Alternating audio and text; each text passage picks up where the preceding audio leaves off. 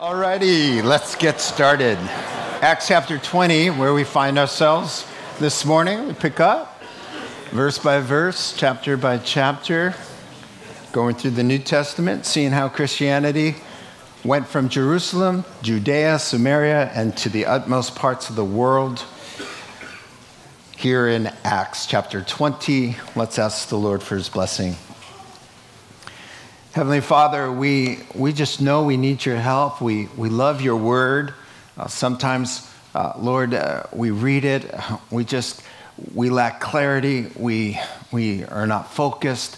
Uh, but we pray, God, that, that by your Spirit, you would increase our faith and focus our thoughts and help us to listen to that still small voice and be blessed by putting these truths into practice.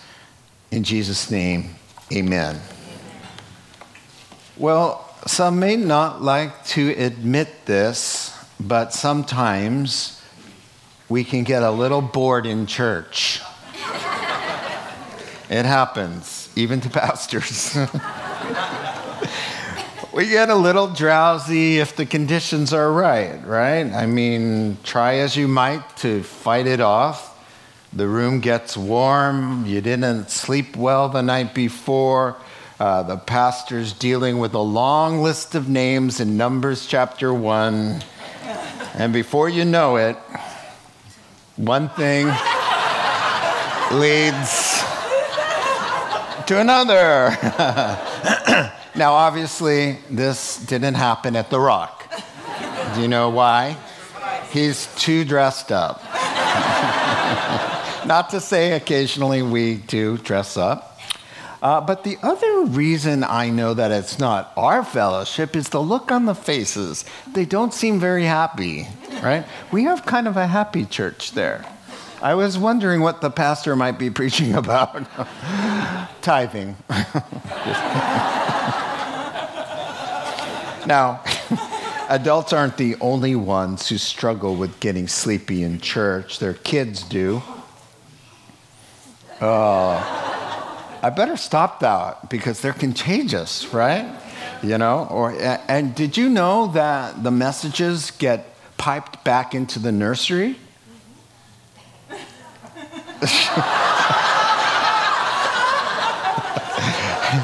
That's nothing. on and on that pastor goes. Oh my. Well, then we've got a picture from the parking lot. There was a dog out there. I want him. Just, I just want to adopt him. And, uh, you know, we had a special visitor. I don't know if you were aware. Oh. All right. Moving on. Oh, we all, I mean, we do our part to help that not to happen. Um, I told you what somebody brought to me uh, a tea bag that we were serving at break and a sleepy time tea. I was like, please, no, that, that's wrong. so we threw all of that out. Um, but there still might be some back there, and I'll be looking for evidence this morning on your faces. Well, uh, we all get sweepy. Yes, we do, as long as it's not behind the wheel on that long stretch of I 5. Yeah, amen? amen? Windows down, radio up, uh, snapping the gum right? Uh, but it may cause embarrassment, but at least it's not dangerous. Unless, of course, you're perched high in a third story open window, listening to a preacher in an evening service go on and on and on. Then staying awake could be a matter of life and death. Verse 7. Ready? On the first day of the week, we came together to break bread, and Paul spoke to the people, and because he intended to leave the next day, kept on talking until midnight. There were many lamps in the upstairs room where we were meeting. Seated in a window was a young man named Eutychus who was sinking into a deep sleep as Paul talked on and on.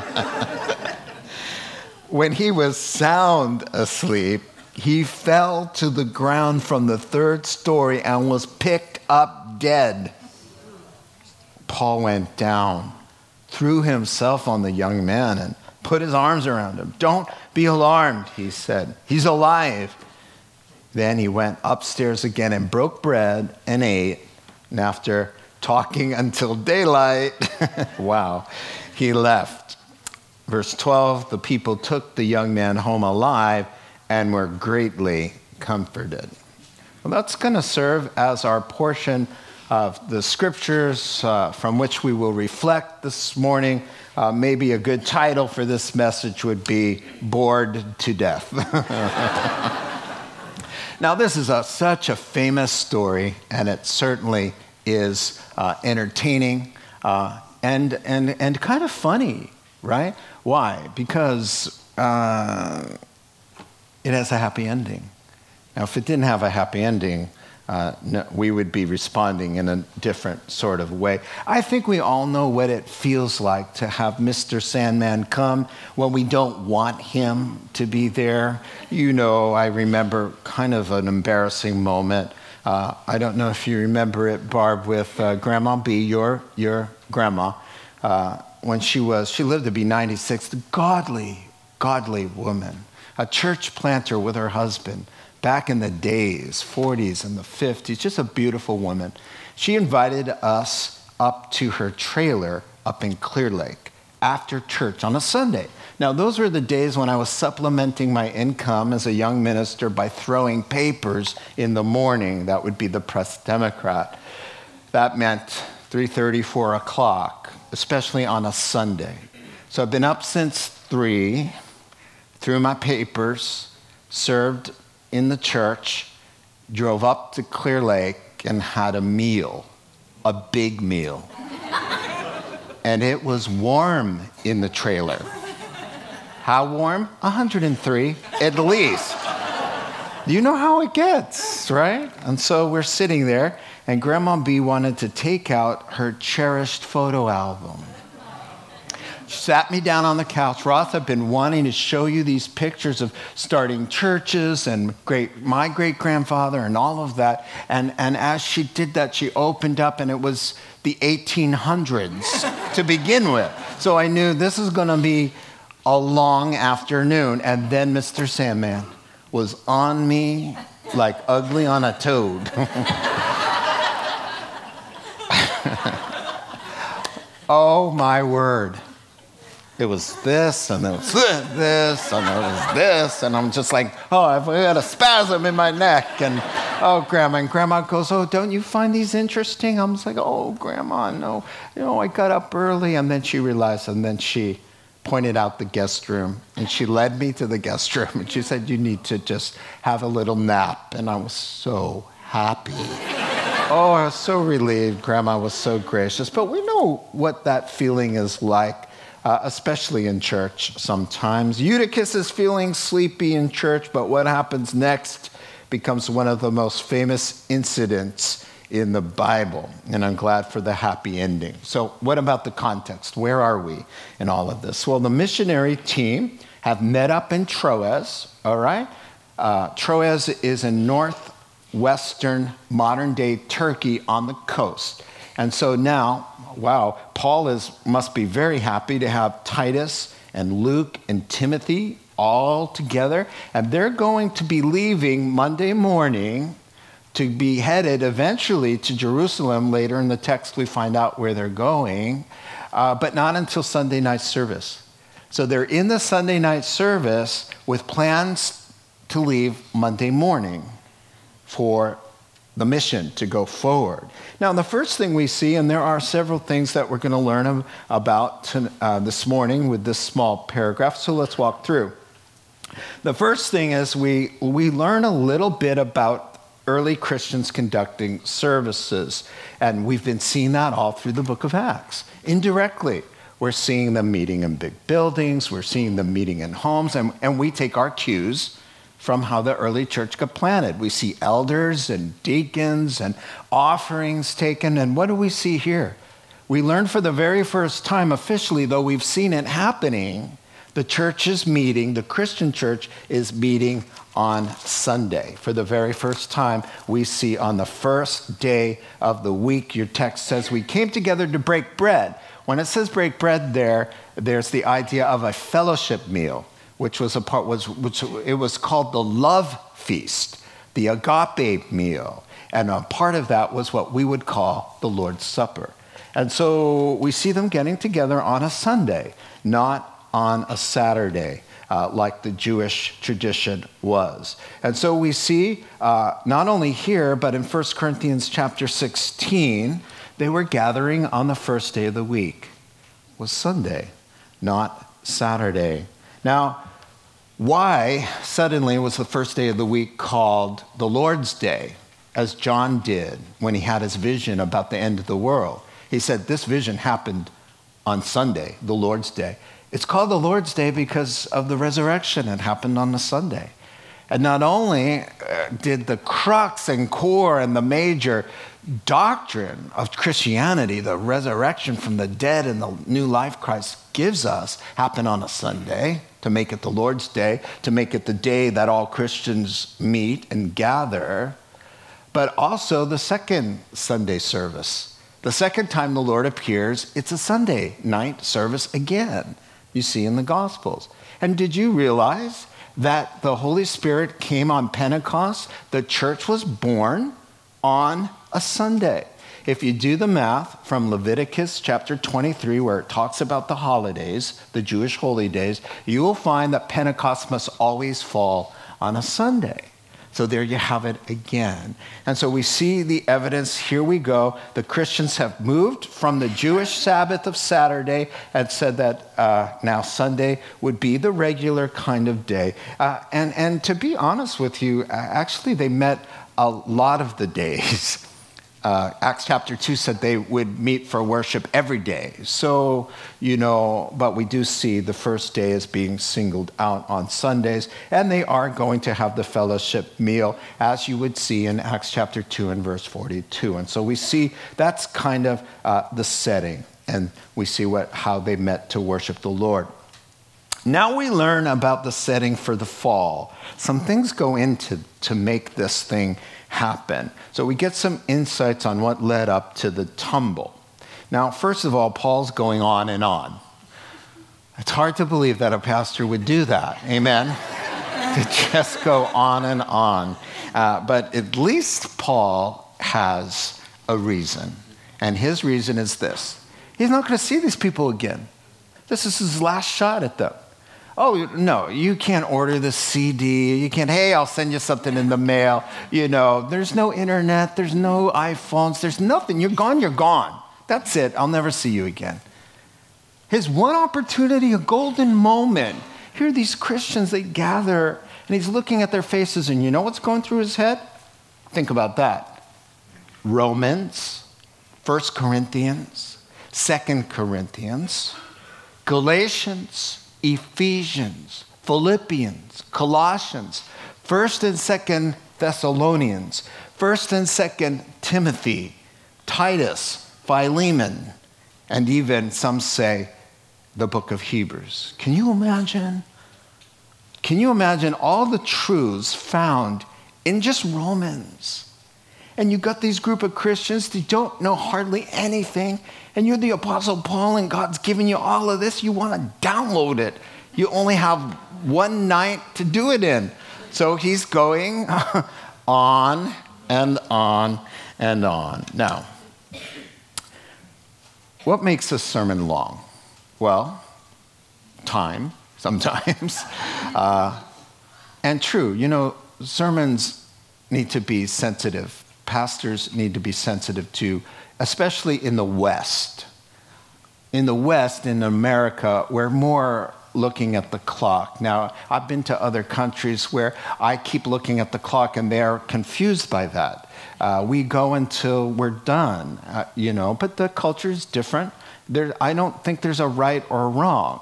So, what makes a sermon long, I think, first of all, is what's going on in the person's heart because sometimes a sermon that is goes by really quickly and is life changing for one person 10 minutes in, into it for another person it's painful and it's endured so it's endured had to be endured so eh, a lot of elements go into a, a, a, pastor going long or what's considered long. The average length of an American sermon, it, you will find it to be 30 to 40 minutes long. Now, it depends. It depends on so many things. It depends on the, on the, on the location. It depends on uh, the part of the country. It depends on your denomination.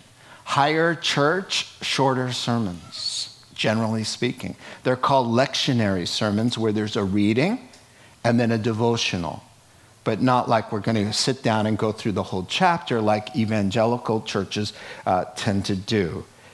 It really, you know, it kind of depends on the pastor, his personality, his ability. It, it depends on the congregation and, and what the church emphasizes. Different churches have different emphases right? So you go to one church and, and the pulpit isn't really an emphasis. You go to a Calvary chapel and the pulpit is an, is an emphasis. So you're going to get a, a, a teacher uh, who will rightly divide the word of truth, and sometimes that takes a little bit of time. My professor of preaching told me if you're going to go longer than 30 minutes, you better have something worthwhile saying to be said.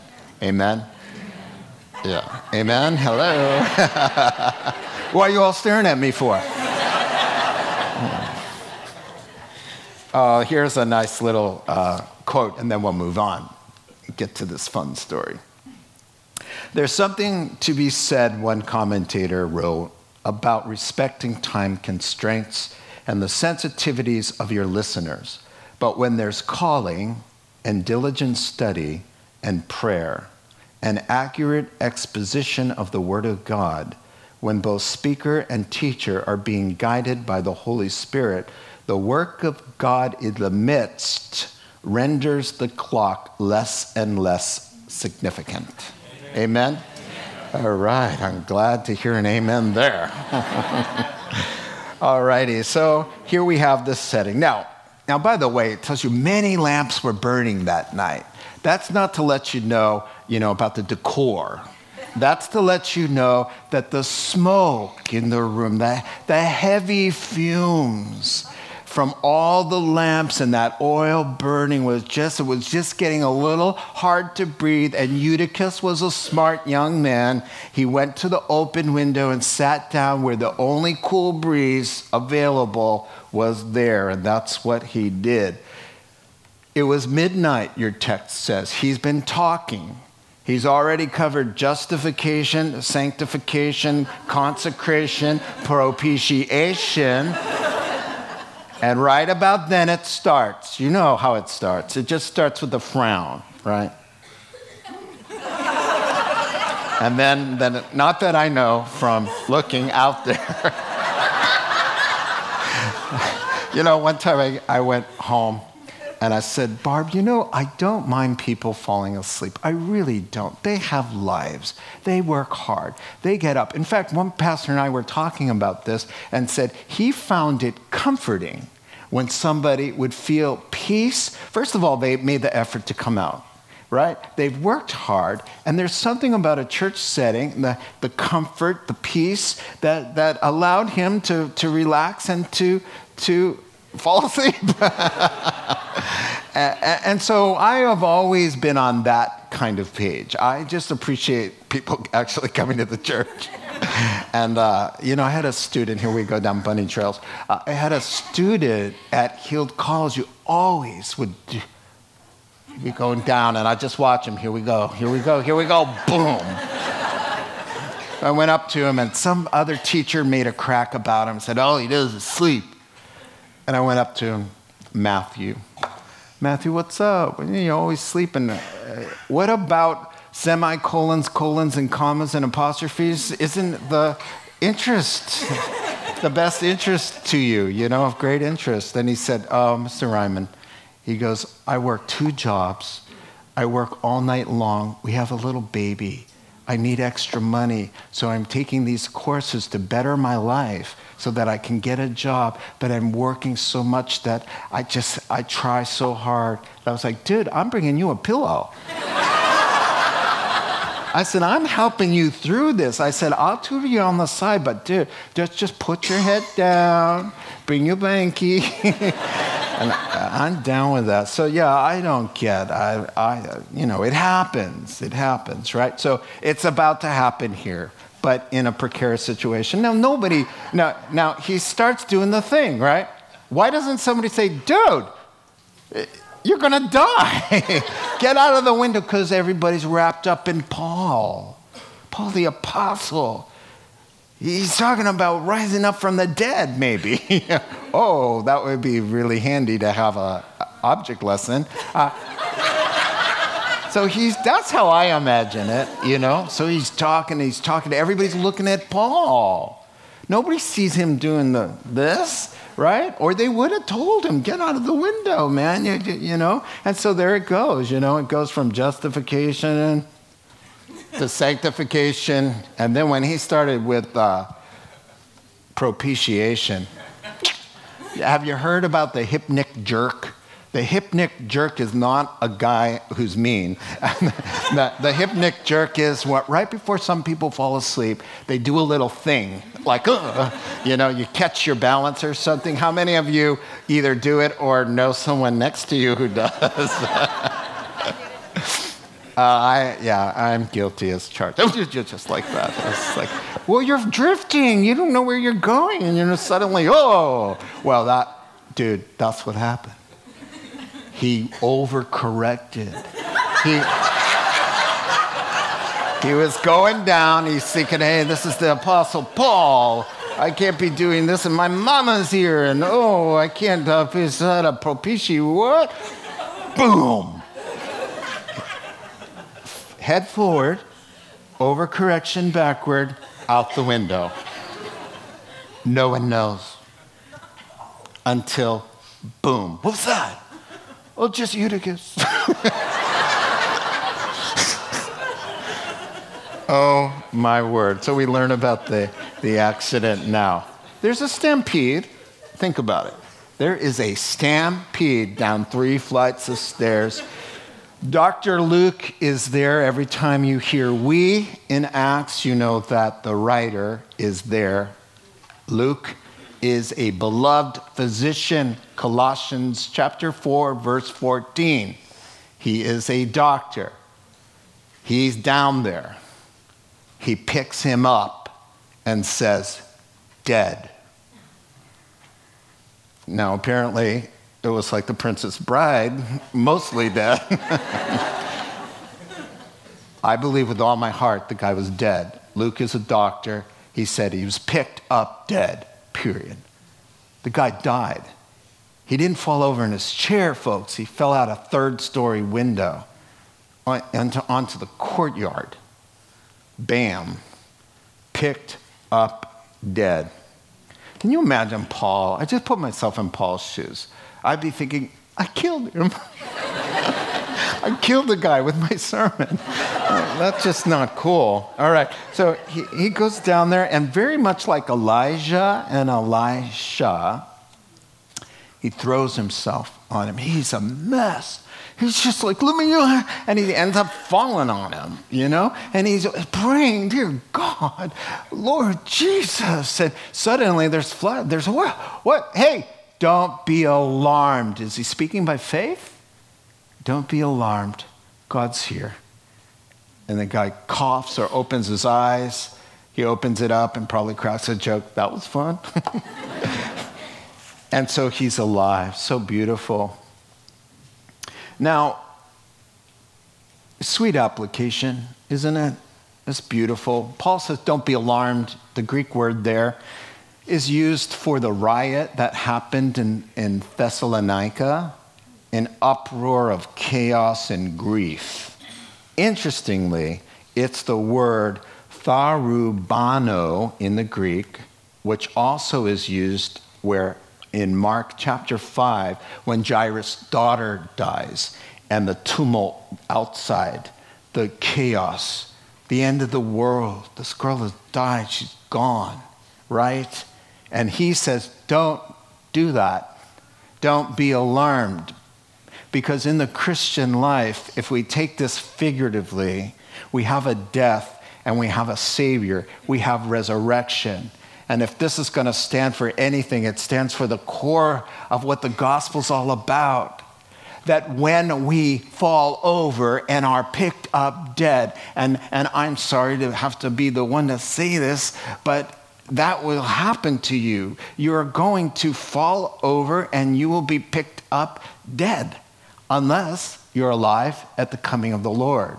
And if you're alive at the time of the coming of the Lord, which is quite possible, because we're heading toward that time when a trumpet will sound and we shall be caught up and changed. Our bodies change. We'll not see death.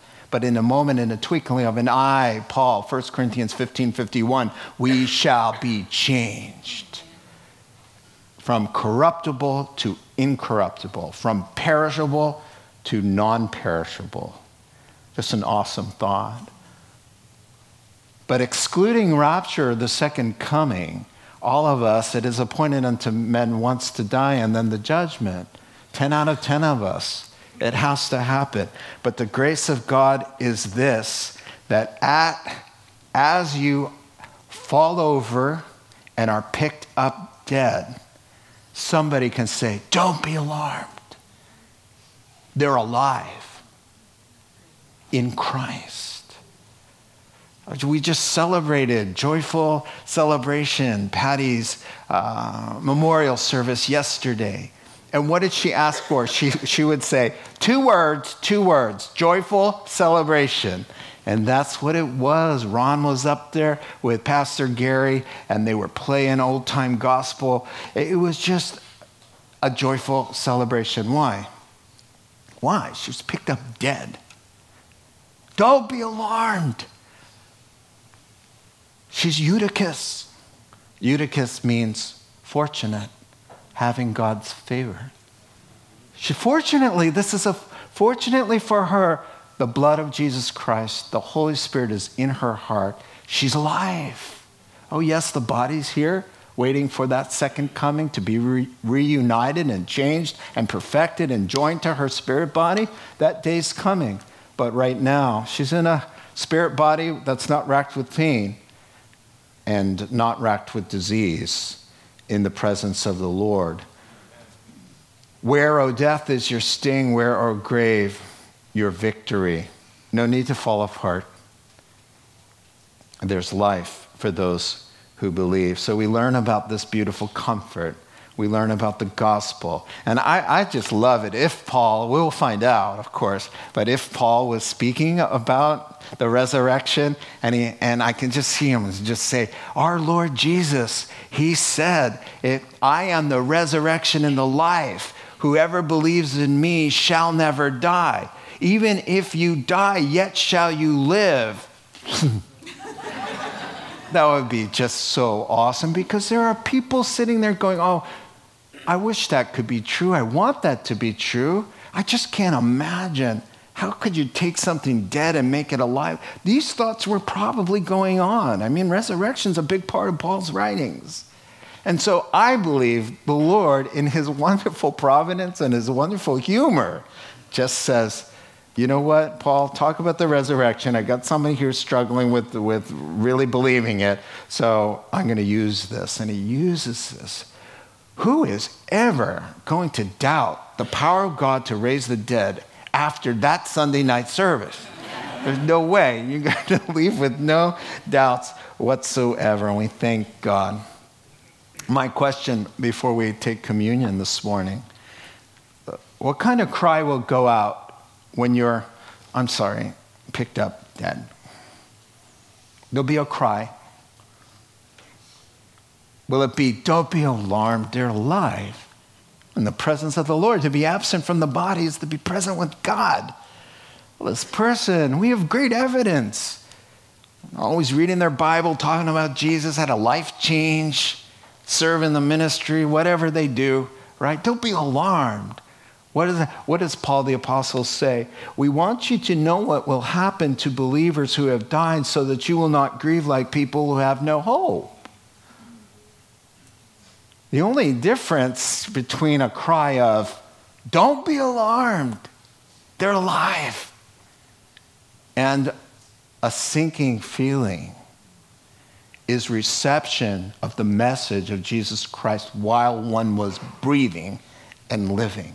That determines whether you are Eutychus, fortunate, with God's favor, or not. Two destinations, one choice. Choose this day, that in that day to come, you will be fortunate because of the grace of God. Now, we're going to remember the grace that enables us all to have hope that when that day comes calling for us, for me, for you, that we'll have hope and life and comfort for those we leave behind. And what was that? That was what we celebrate this morning the Lord's Supper, as we call it even what they were doing that very evening. So they go upstairs, and this is the cool part. is that you guys, you can get ready to serve us. This is the cool part to me. They go upstairs after this guy was, was killed and then raised from the dead, and they have a meal. Of course, Christians, that's what we do. You know, hey, let's eat. All right. So they eat, and then they have the communion afterwards. So pay attention. They have communion, but they go on like nothing ever happened. And this is the point of Jesus' words about death for the believer. It, it's really not that big of a deal. Life goes on, God's plan goes forward. There's some tears, and depending on who goes and how they go and how they leave, uh, there's some sadness and grief. But for the Christian, it's no big deal. It's a transition from this to paradise as Jesus uses the word. That's the gospel. They just get going. Let's have something to eat. All right, so where was I? he picks up and preaches until the sun starts shining. No, no complaints, just one casualty, but no complaints. All right, so the brothers are going to serve you. We'll talk a little bit more about communion as you're served, but you'll get the bread in the cup hold it until we're all served, and then I will come back up, pray over each one. We'll take it, then we'll sing a song, and we'll be dismissed. All right? So, brothers, why don't you serve us? Not a question about being good or bad. The biggest myth out there. I'll be a good person. Saved people go to heaven, unsaved people perish. Not about good and bad, it's about payment plan? Was the payment applied to your account? Are you Eutychus? Are you fortunate with God's favor because a payment has been made? So the Savior comes into the world as the God man to get to the cause of the death. A Savior has been born, Christ the Lord. He shall save his people from their sins because sin is the problem that needs to be paid for with death. So he says, I'm going to take care of the cause, the root problem, so there shall be no death because the problem that precipitates it has been dealt with. So he becomes sin. He who knew no sin became sin. The God man becomes the sin. He's the sponge for the evil of the world goes upon him, and he dies the death it deserves. Now, when I stand before God, that payment through faith has been applied to my account. I've been paid for. And there's nothing to do with were you a good boy or a bad boy. I mean, there's faithfulness will be taken into consideration, don't get me wrong. But to get through the doors, man, it's not about have you been naughty or nice. It's about payment. He's on the cross as the sin bearer. What does he do? He says a word that means it is finished. It is also an accounting term, which you would stamp on bills paid in full. That's why no cause for alarm. How, I, why would I have to die if someone already died for my sins? He took my sins off of me, He paid for them in a death. Not with money or precious gems or gold or other perishable things, but the blood of God's Son. I'm paid for. Therefore, since my sins have been paid for, the penalty is removed and I cannot die again because it's double jeopardy. It's already been paid. Let's say. And the guy who stands there who just used Jesus' name as a cuss word all his life, did nothing, did not open his heart. He doesn't, he doesn't get the payment plan. He rejected it. He said, I'm good. I don't need your help. I'll pay on my own. So the Lord says, okay, pay up. The wages of sin is death. But the second death, the second death's eternal separation. Something your second birth saves you from. We look, he says, on the night he was betrayed, he took the bread and he broke it and he gave thanks. And by the way, when he gave thanks, the Greek word there is Eucharisteo, where we get the word Eucharist, which just means to give thanks.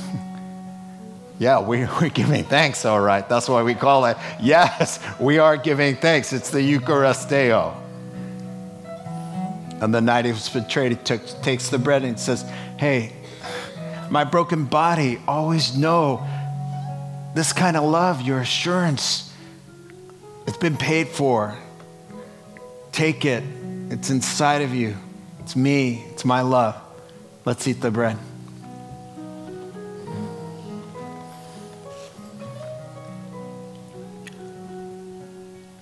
After supper, he took the cup and he said, This is the cup of the new covenant. There's a new arrangement between God and man. No longer you're held to the law, and when you break the law, you got to schlep in an animal and slaughter it, confess your sins on that lamb, and then by that blood, there'll be temporary righteousness. You'll be made right temporarily. No more of that, because I'm the lamb. I'm the lamb, he says. This is my blood, as it were. He says, Drink this and remember how safe you are, how clean you are. And if I paid it by my blood, man, nothing's going to come between me and you on that day. Because my check is good. That payment went through. And you know how you know the payment went through? Three days later, he rose up. He rose up just like you will you will fall back and you will rise up because of this and this alone. Let's drink together.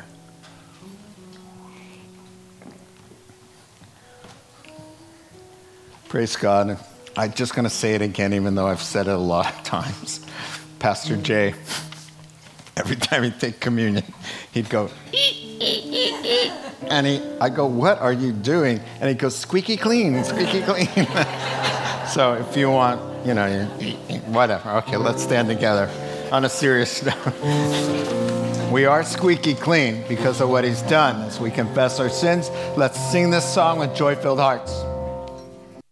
Just want to close by talking to somebody who's not Eutychus, uh, somebody who's not familiar with the grace of God, you're not fortunate because you don't have a relationship and uh, death pending and all, you know, you want to be. So if you are not a Christian, this isn't a call for uh, backsliders to come back. It is a call for those who have never known the Lord. And today's your day. You want to open your heart? You want that new birth? You want something to happen? Jesus to come inside by His Spirit, change you so that you on that day. Not just that day, but every day. You're very fortunate to have God as your Father, but especially fortunate on that day that awaits all of us to have the grace of God and the assurance of life. So let's bow our heads, close our eyes. If you're here, you're not a Christian, you want to become one, just slip your hand up nice and high, and we'll just include you in the closing prayer. We'll just repeat a prayer together and get you started, headed in the right, fortunate direction, safety. Anybody here as Christians are praying and just giving you a second to get the courage to raise up your hand and say, I want to become a Christian. Anybody here this morning? Let's see